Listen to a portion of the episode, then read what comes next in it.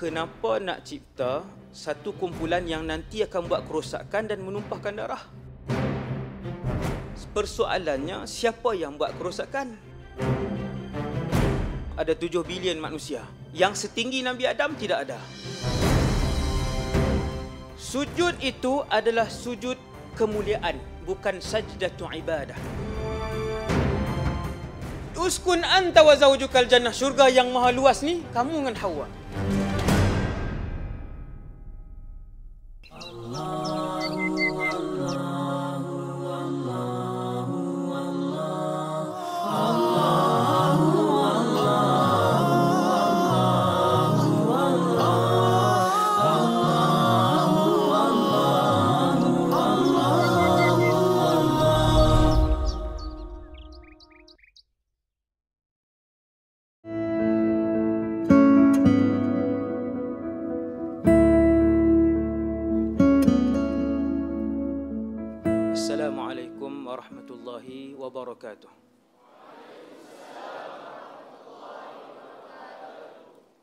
أعوذ بالله من الشيطان الرجيم بسم الله الرحمن الرحيم الحمد لله الذي هدانا لهذا وما كنا لنهتدي لولا أن هدانا الله أشهد أن لا إله إلا الله وحده لا شريك له وأشهد أن سيدنا محمدا عبده ورسوله اللهم صل وسلم وبارك على سيدنا محمد وعلى آله وأصحابه ومن تبعهم بإحسان إلى يوم الدين. Jadi uh, tajuk yang kita bincang ialah manusia pertama.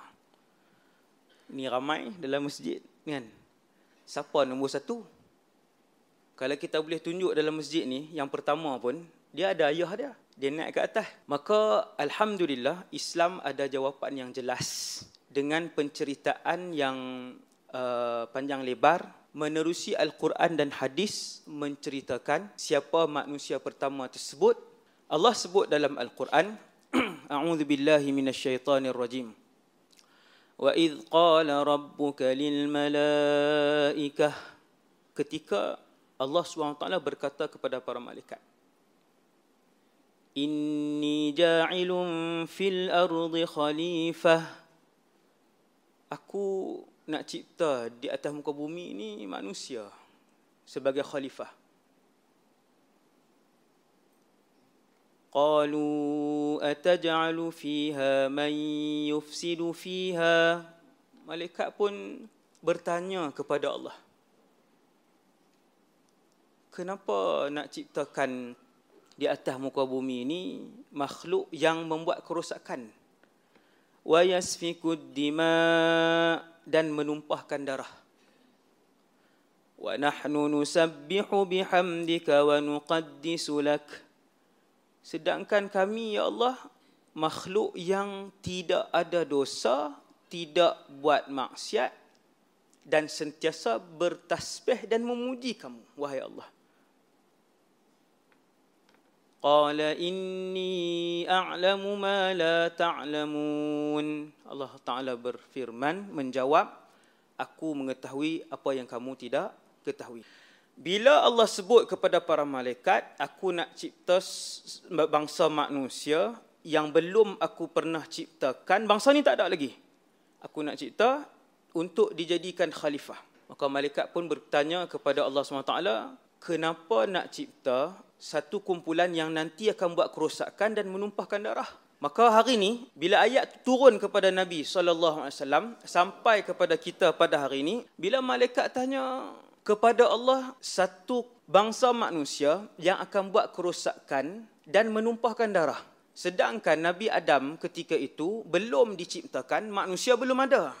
Persoalannya siapa yang buat kerosakan dan siapa yang menumpahkan darah? di muka bumi ketika itu Nabi Adam pun belum belum ada. Maka ulama ada memberikan pelbagai jawapan antara yang paling azhar ialah yang ada ketika itu di muka bumi ialah kumpulan jin. Yang ada ketika itu adalah kumpulan jin dan mereka lah yang membuat kerosakan dan menumpahkan menumpahkan darah. Kemudian Allah SWT menciptakan manusia yang pertama. Semua orang dalam masjid ni yang dengar ceramah ni pada hari ni boleh jawab. Kalau saya tanya, memang jawapan tu memang tahu. Manusia pertama ialah Adam alaihi salam. Adam bin apa? Tak ada bin lah. Adam agama apa pun boleh mendapat jawapan daripada agama Islam bahawa manusia pertama yang ada di atas muka bumi ini ialah bernama Adam. Diciptakan langsung dengan sentuhan langsung daripada Allah Subhanahu wa taala. Maka dia tiada bin, dia tiada ayah, tetapi dia punya anak.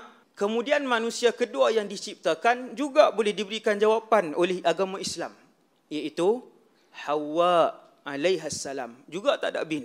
Adam tak ada bin, Hawa tak ada binti. Kerana Adam manusia yang pertama dan Hawa manusia yang manusia yang kedua. Allah arah malaikat untuk pergi ambil tanah di bumi negeri mana wallahu alam tak ada hadis sahih yang sebut tanah Palestin ke tanah Syam ke tanah Sungai Petani ke tak ada. Ambil tanah. Itu riwayat yang sahih. Pergi ambil tanah di muka bumi. Malaikat turun. Tin ataupun turab. Tin ni adalah tanah yang basah. Di beberapa tempat mau naik. Lalu Allah pun bentuk Nabi Adam tersebut dengan ketinggian bukan yang orang yang kita tengok pada hari ini tahun ni 2020 ada 7 bilion manusia. Yang setinggi Nabi Adam tidak ada. Di abad ni tak ada. Sebab Allah ciptakan Nabi Adam ketika itu 60 hasta. 60 hasta, satu hasta lebih kurang setengah meter. 60 hasta, 30 meter. Itulah ketinggian Adam dan Hawa alaihi salam. Allah Ta'ala cipta, terlantaklah bukan cipta-cipta tu terus berdiri. Tak ada roh. Kesemua makhluk di langit iaitu para malaikat dan seorang jin. Iaitulah Azazil. Mendengar berita tersebut. Lalu Allah pun cipta, kemudian semua datang tengok. Malaikat datang tengok. Semua tengok, tak kata apa, malaikat tengok. Memuji Allah. Malaikat memuji Allah. Iblis pun datang tengok. Kemudian Iblis masuk. Azazil lah waktu tu, nama beliau. Dia masuk dalam. Kemudian dia keluar, dia kata, Fihi ajwaf. Di dalamnya penuh dengan ruang-ruang kosong. Makhluk yang lemah, dia kata. Dia pun keluar katakan dalam kosong. Kemudian Allah memasukkan roh daripada atas. Roh masuk daripada atas. Tapi bila keluar, dia dia mula kosong daripada sini. Kosong-kosong-kosongan. Ketika Allah menciptakan Nabi Adam, roh masuk daripada atas. Kemudian turun ke mata, Nabi Adam buka mata. Ini hadis. Nabi Adam pun tengok. Dalam Rasulullah sebut, Nabi Adam melihat simarul jannah. Buah-buahan syurga. Kemudian roh masuk daripada atas sampai ke hidung. Nabi Adam bersin. Kemudian Allah sebut kepada Nabi Adam, Yarhamuka Rabbuk. Tuhan kamu merahmatimu. Kemudian roh turun sampai ke perut. Nabi Adam terasa untuk makan. Dia pun nampak dah buah tadi. Dia nak bangun. Nabi yang menceritakan kisah ni, ni kisah ni mahal tuan. Kita tak saksikan. Rasulullah juga tidak saksikan. Cuma Nabi dapat berita daripada Jibril alaihissalam bagaimana suasana ketika itu. Saya laju sikit. Bila sampai ke perut, dia teringin nak makan. Dia nak bangun. Nabi ada nak bangun. Waktu Nabi sampaikan kepada sahabat, Nabi sebut ajlan. Nabi kata, tergesa-gesa. Kemudian roh pun masuk sampai ke, ke, ke seluruh kaki. Maka bila roh masuk sampai ke seluruh tubuh badan, Allah pun sebut usjudu li Adam. Allah mengeluarkan satu arahan kepada seluruh malaikat. Tuan-tuan, malaikat, malaikat ialah makhluk yang paling banyak di atas muka bumi Allah. Jin campur manusia, campur binatang. Tuan-tuan, campur binatang, lembu, ayam, semut apa semua tu yang tak terhitung bilangan dia, malaikat lebih ramai. Semua yang Allah cipta atas muka bumi Allah ni 90% ialah malaikat ramainya malaikat. Usjudu li Adam fasajadal malaikatu kulluhum ajmaun. Saya tak baca ayat yang sempurna. Allah Taala buat keluar arahan sujudlah wahai para malaikat sekalian kepada Adam. Bila Allah sebut kepada para malaikat untuk menciptakan manusia, para malaikat masih lagi tenang sebab manusia adalah antara makhluk yang paling akhir di atas alam ini. Jin dah ada, iblis dah ada, malaikat dah ada, arash dah ada, syurga dah ada, neraka dah ada, binatang sudah ada. Nabi Adam diciptakan pada hari Jumaat, wafat pada hari Jumaat, dikeluarkan dari syurga pada hari Jumaat. Dan Hawa uskun anta wa zawjukal jannah. Wahai Adam, wahai Hawa, duduklah dalam syurga. Itulah kampung halaman dan rumah semua manusia. Nabi Adam terkenal seorang rasul yang sangat suka kebaikan. Tetapi sifat yang sangat berlebih-lebih itulah mendatangkan mudarat ketika itu. Seandainya seorang penunggang kuda tu dia menunggang di bawah teduhan pohon itu, maka dia mengambil masa hingga 70 tahun lamanya. Allah.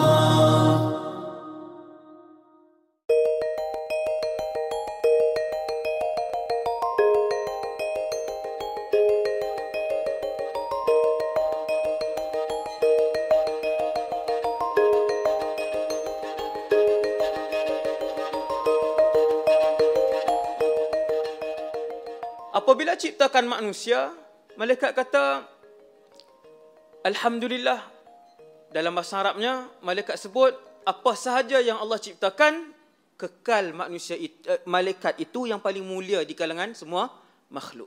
Masing-masing malaikat yatahamasuna fima bainahum mereka berbisik sama lain. Kita kekal, mereka memuji Allah, kita kekal yang paling mulia. Benarkah kenyataan tersebut? Apabila selesai diciptakan Nabi Adam AS, masuk roh sampai ke kaki, Allah Subhanahu Wa Taala mengeluarkan arahan kepada makhluk yang paling mulia di atas muka bumi ketika itu, iaitu malaikat, wahai para malaikat, sujudlah keseluruhan kalian kepada Adam.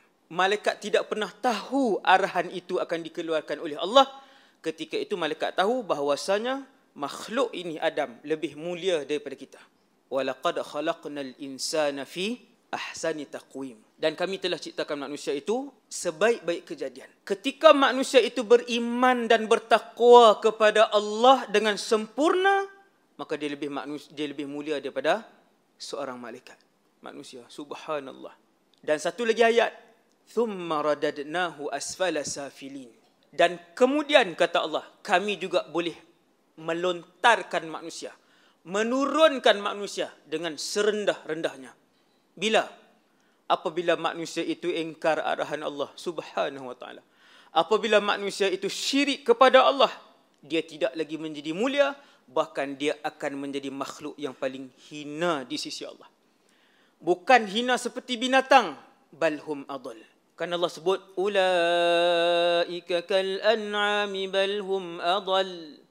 Mereka, iaitu manusia ketika membuat kerosakan di atas muka bumi, ketika meninggalkan ajaran Allah, ketika mempertikaikan qada dan qadar Allah, ketika mensyirikkan Allah, mereka lebih hina dan lebih sesat daripada binatang ternakan. Bawah lagi tuan, jadi lagi lagi bawah. Itulah hakikat hakikat manusia.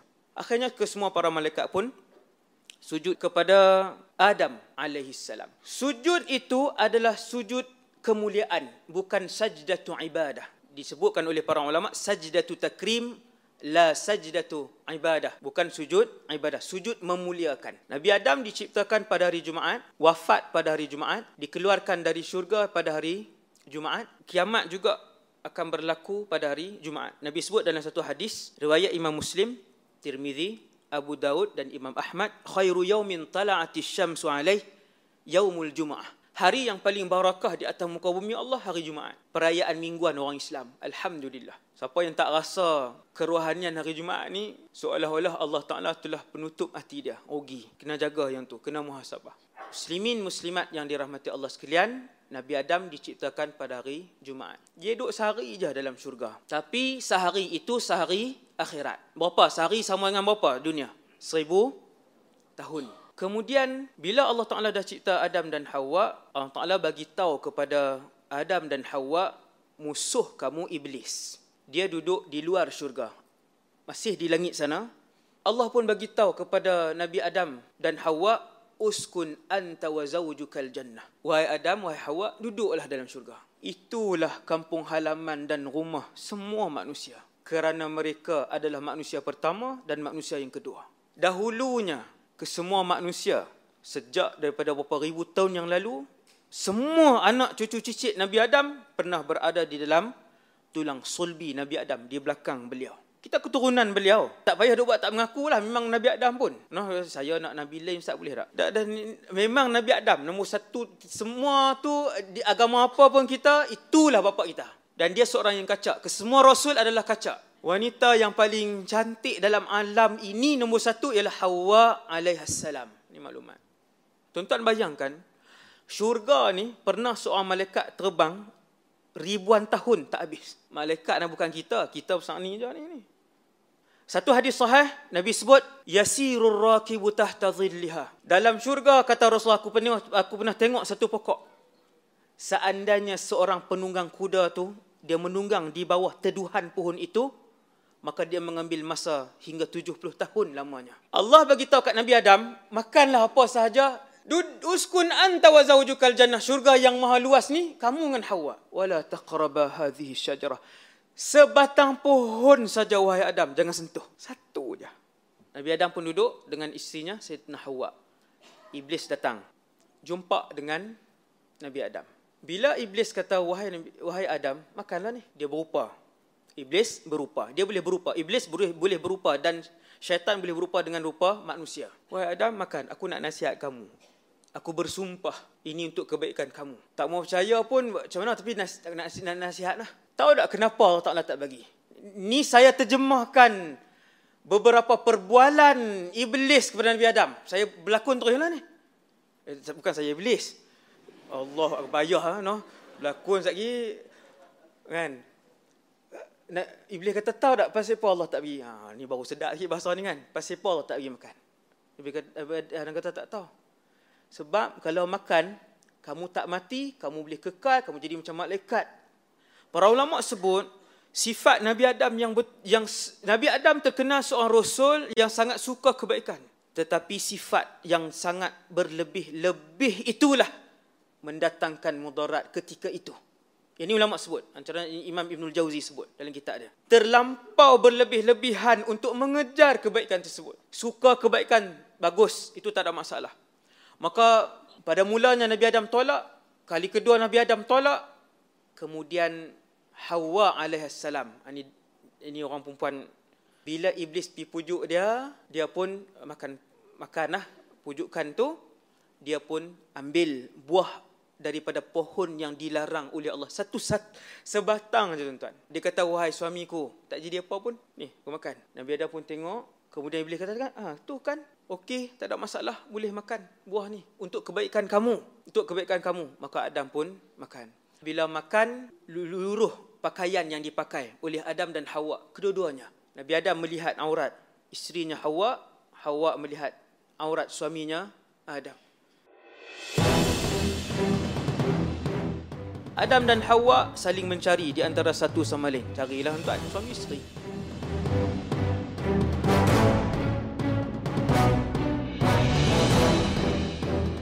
Anak yang paling sulung antara yang paling sulung Nabi Adam yang paling sulung namanya Qabil.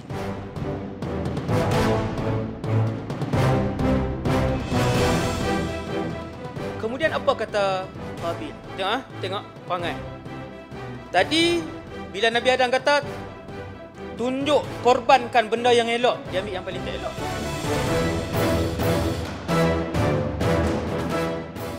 Jiwa mulia ni daripada dulu sampailah bila-bila tetap akan ada.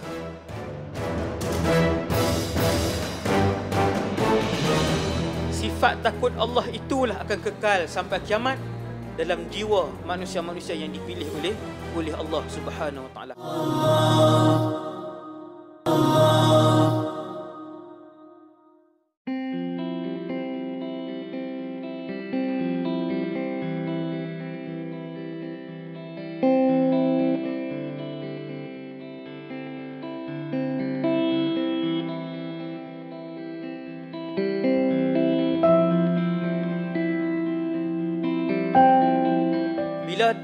Pakaian terlucut kedua-dua orang malu mereka pun mengambil uh, apa nama ni daun syurga.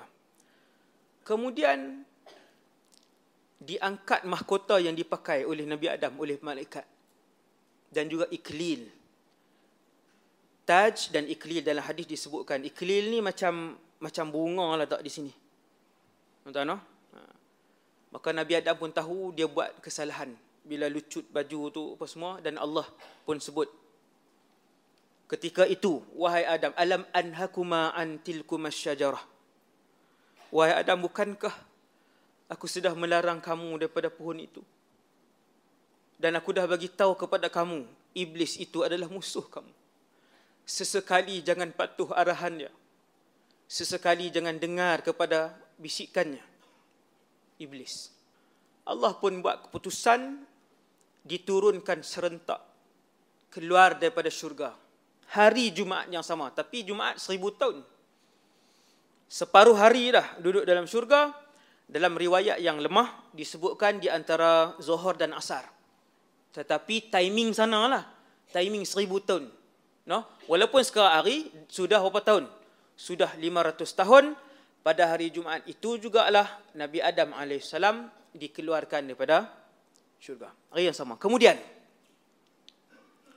turunlah Nabi Adam AS bersama Hawa dan Iblis. Tiga-tiga ni diturunkan di tempat yang berbeza.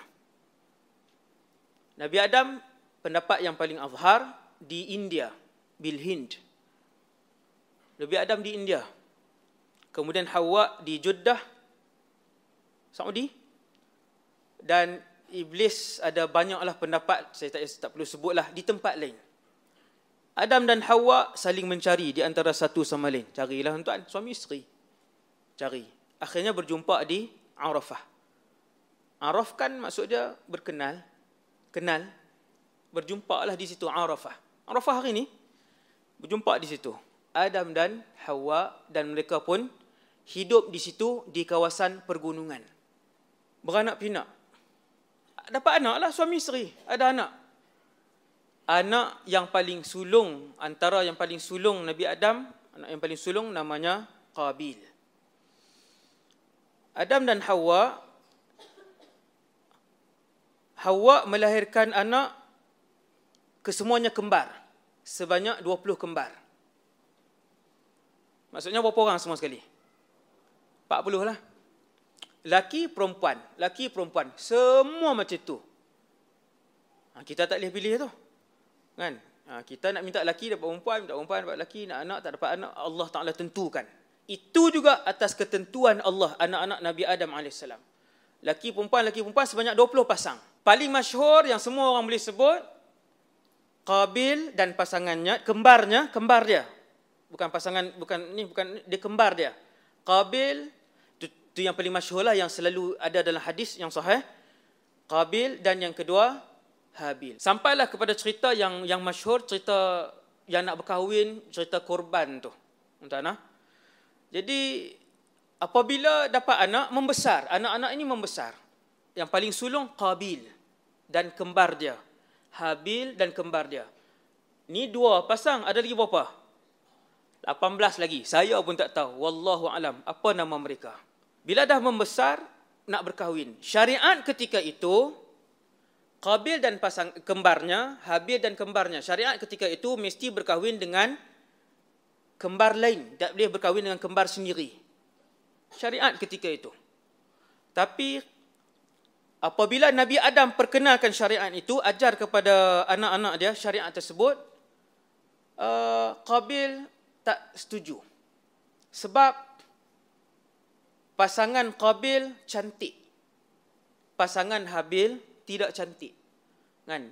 Jadi Qabil dia nak kahwin dengan kembar dia.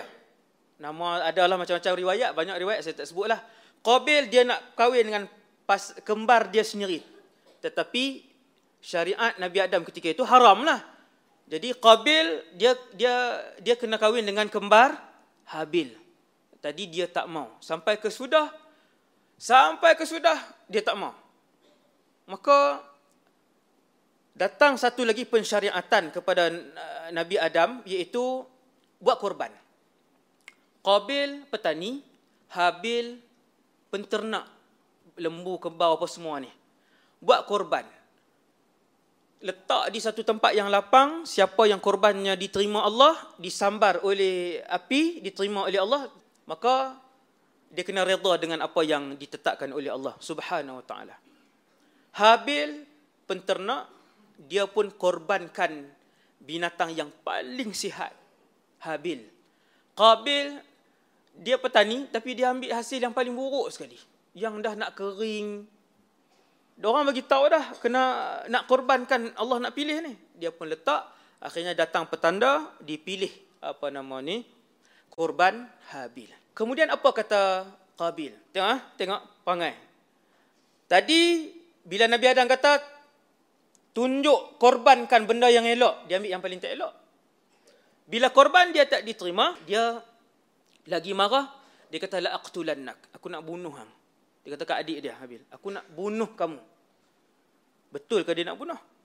Nah, sampailah pada satu ketika, pada satu ketika dia pun betul-betul nak bunuh. Nah, bila dia sebut kepada Habil, la aqtulannak, maka Habil pun jawab, kenapa Allah memilih korban dia? Dia kata innama yataqabbalullahu minal muttaqin. Allah terima daripada orang yang bertakwa. Kalau kamu bunuh aku, ma ana bibasitin yadiya ilaika liaqtula aku takkan bunuh kamu kata Habil. Tuan-tuan tengok jiwa mulia ni daripada dulu sampailah bila-bila tetap akan ada. Wahai abang, abang bunuh saya, saya tak bunuh abang. Kenapa? Inni akhafullaha rabbal alamin. Aku takutkan Allah, Tuhan sekalian alam. Sifat takut Allah itulah akan kekal sampai kiamat dalam jiwa manusia-manusia yang dipilih oleh oleh Allah Subhanahu Wa Taala. Sampai satu hari, sampai satu masa ketika mana uh, Habil sedang tidur, maka Qabil angkat batu besar, dihempukkan kepala, hempuk bahasa Kedah. Dihempaskan, dihempuk pula. Kedah ni ada baling, tauk kuih, kuti, punggai. Kan? Macam-macam tu semua berbeza tu. Dihempaskan batu, pecah kepala Habil, mati. Inna lillah wa inna ilaihi raji'un. Selama beberapa hari, Qabil tak tahu nak buat apa. Allah Ta'ala hantar dua ekor gagak yang berlawan. Cerita dalam Quran. Bergaduh sampai seekor tu mati, gagak tu korek lubang, dia kambus. Dikambus. Kambus kawan dia ni. Dia Qabil pun tengok, lalu ditanam. Ha, ditanam uh, Habil. Ha, ditanam Habil. Fa asbaha minan nadimin. Dia menyesal, tapi dia tidak bertaubat kepada Allah. Dia tidak beristighfar. Selepas pada itu dia hidup dan dia tidak lagi bergaul dengan Nabi Adam dan dan keluarga dia lah juga. Dia mengasingkan diri, dia berpindah daripada kawasan bukit, tuan-tuan. Ha?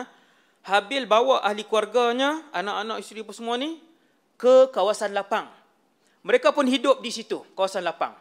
Nah, Qabil terkenal, kabilah dia, ahli keluarga terdekat Qabil terkenal dengan wanita-wanita cantik. Adapun keluarga Habil yang arwah dulu ni dengan Nabi Adam yang sedang dibawa oleh Nabi Adam di kawasan pergunungan tu terkenal dengan lelaki-lelaki yang kacak. Tuan-tuan.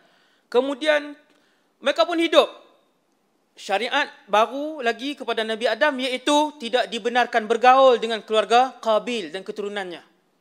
Yang di kawasan lapang ni dia panggil mantiqah suhul dengan kawasan Jabaliyah, kawasan bukit Nabi Adam dan ahli keluarga keturunan mereka. Tak dibenarkan bergaul. Nabi Adam orang yang alim diajar sendiri oleh Allah ilmu-ilmu asas kehidupan ni. Bukan Nabi Adam suruh ambil di syurga tapi buah-buah yang menyerupai buah-buahan di syurga. Nabi Adam AS meninggalkan bumi Allah ini dalam keadaan tidak ada seorang pun yang mensyirikkan Allah di atas muka bumi. Mereka ini tahu itu bukan bukan keturunan Nabi Adam yang ketika itu sebab mereka kesemua anak Nabi Adam. Beginilah sunnah kamu sekiranya seseorang itu mati. Buat macam ni. Allah.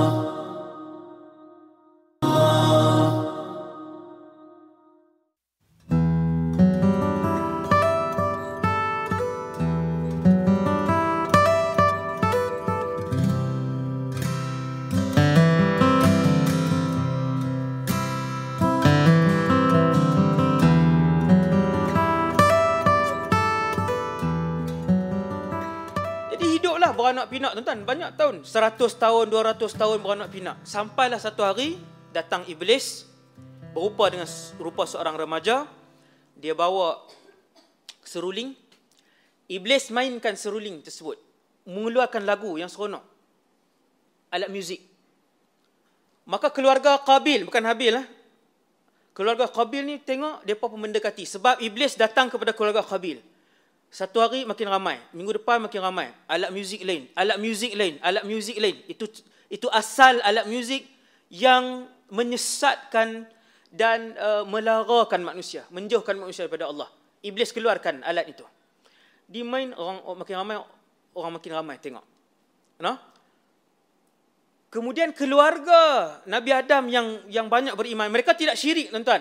Kemudian keluarga Nabi Adam Habil pun semua turun. Seorang mai tengok sampailah keluarga Qabil buat pesta, nyanyian. Oh, nyanyian pesta, ramailah tuan-tuan. Pesta, ramai. Diketahui oleh keluarga Habil yang nakal-nakal ni turun.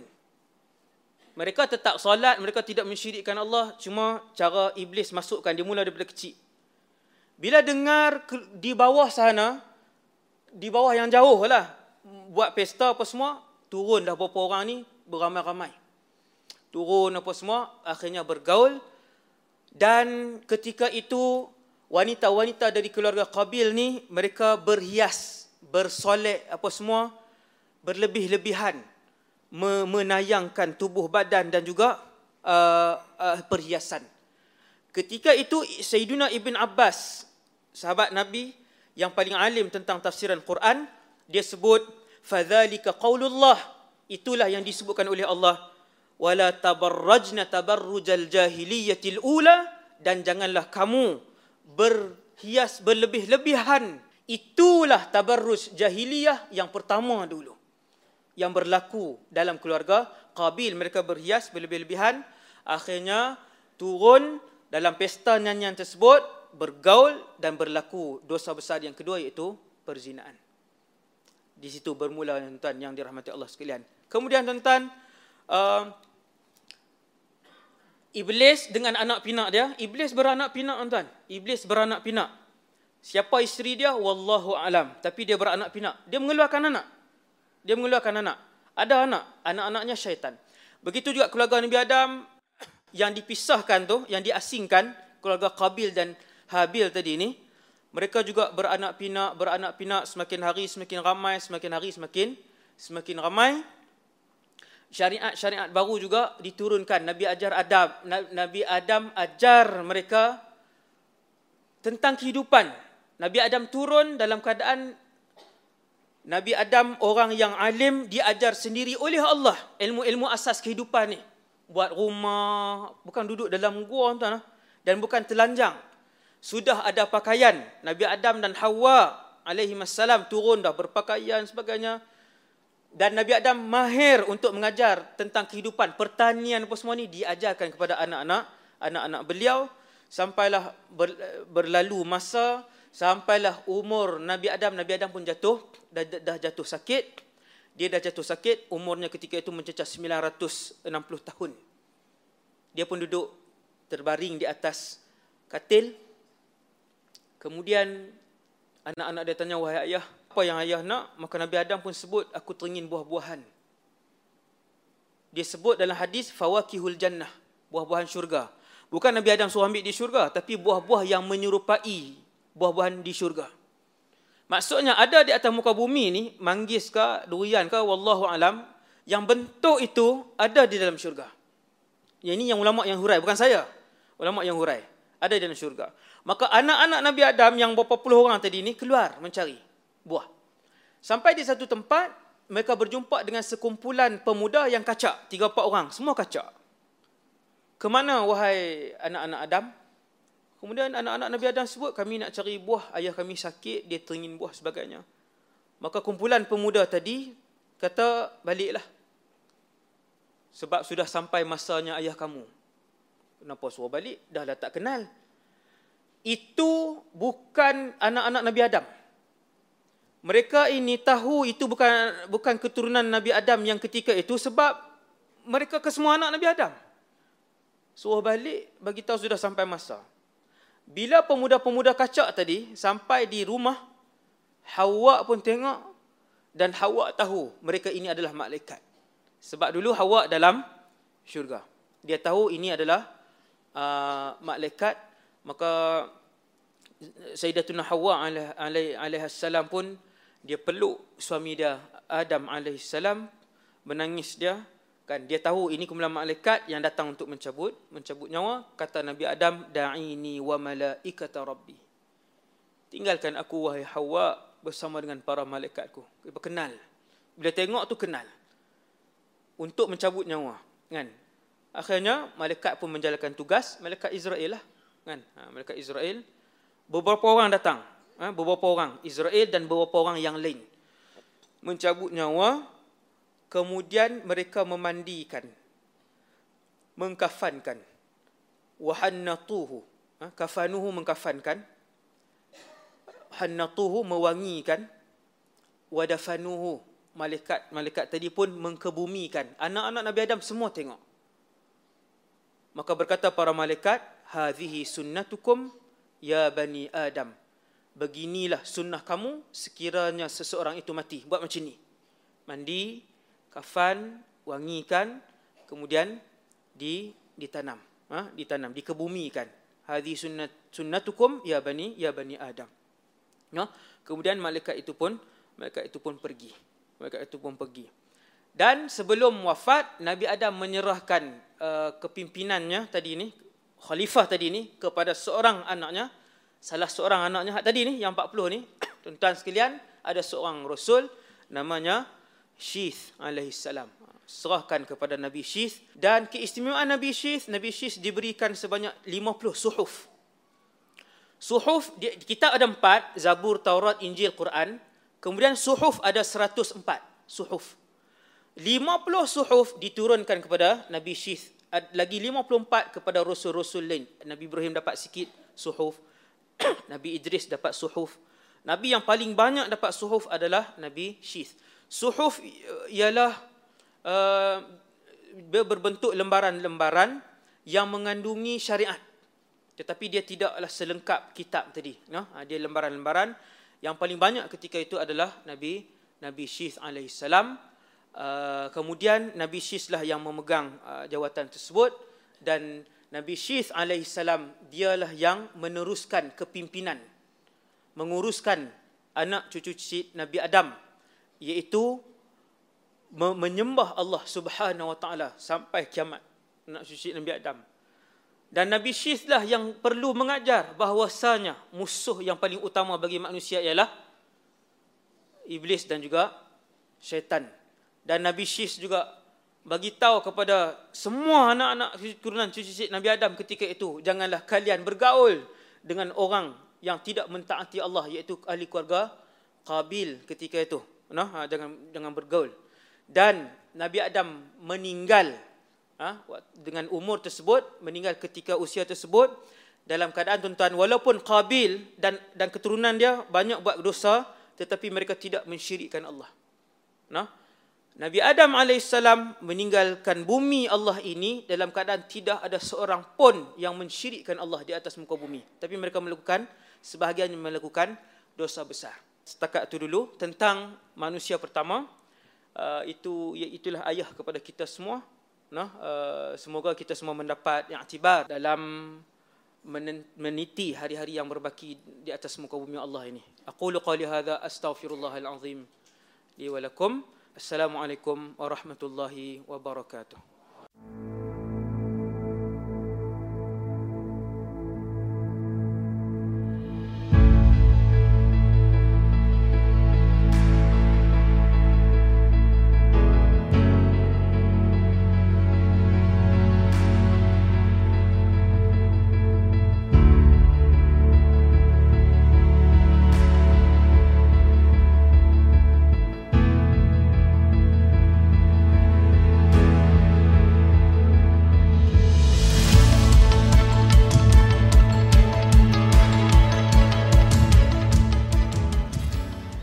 Islam mendidik umatnya supaya sentiasa bersabar dengan segala ujian yang telah Allah timpakan ke atasnya. Begitu juga sentiasa reda dengan ketentuannya dan bersyukur dengan segala kurniaannya. Dalam mencapai tujuan tersebut, Nabi sallallahu alaihi wasallam berpesan kepada kita dalam sebuah hadis yang diriwayatkan oleh Imam Al-Bukhari dan Muslim, "Unzuru ila man huwa asfala minkum wa la tanzuru ila man huwa fawqakum." Fahuwa ajdaru alla tazdaru ni'matallahi alaikum lihatlah kepada mereka yang berada di bawah kamu janganlah melihat kepada mereka yang berada di atas kamu kerana itu akan lebih membuatkan kamu bersyukur maksudnya dalam urusan dunia kita jangan tengok kepada orang yang lebih senang daripada kita. Jangan tengok kepada orang yang lebih kaya ataupun lebih sihat daripada kita. Tengoklah kepada mereka yang diuji lebih dahsyat daripada kita. Kerana kalau Allah mahu, Allah boleh meletakkan kita di situasi yang teruk tersebut. Tetapi Allah masih lagi menyelamatkan kita, memberikan kita sedikit kesenangan untuk kita syukuri. Tetapi dalam beribadah, kita melihat kepada orang yang berada di atas kita kerana bila kita melihat orang yang berada di atas kita kita akan lebih bersemangat kita akan lebih bermotivasi untuk nak melakukan amalan salih supaya kita boleh menjadi seperti mereka jadi pesanan Nabi sallallahu alaihi wasallam ini sangat penting untuk kita amalkan supaya dengan itu kita akan lebih bersyukur kerana Nabi mengajar kita apa pun yang baik apa pun yang buruk menimpa kita kita tetaplah ucapkan alhamdulillah. Segala puji bagi Allah. ربنا اعترفنا بأننا اقترفنا وأننا asrafna. على لظى أسرفنا يا ربنا اعترفنا بأننا أقترفنا وآننا أسرفنا. على لظى أسرفنا فتب علينا.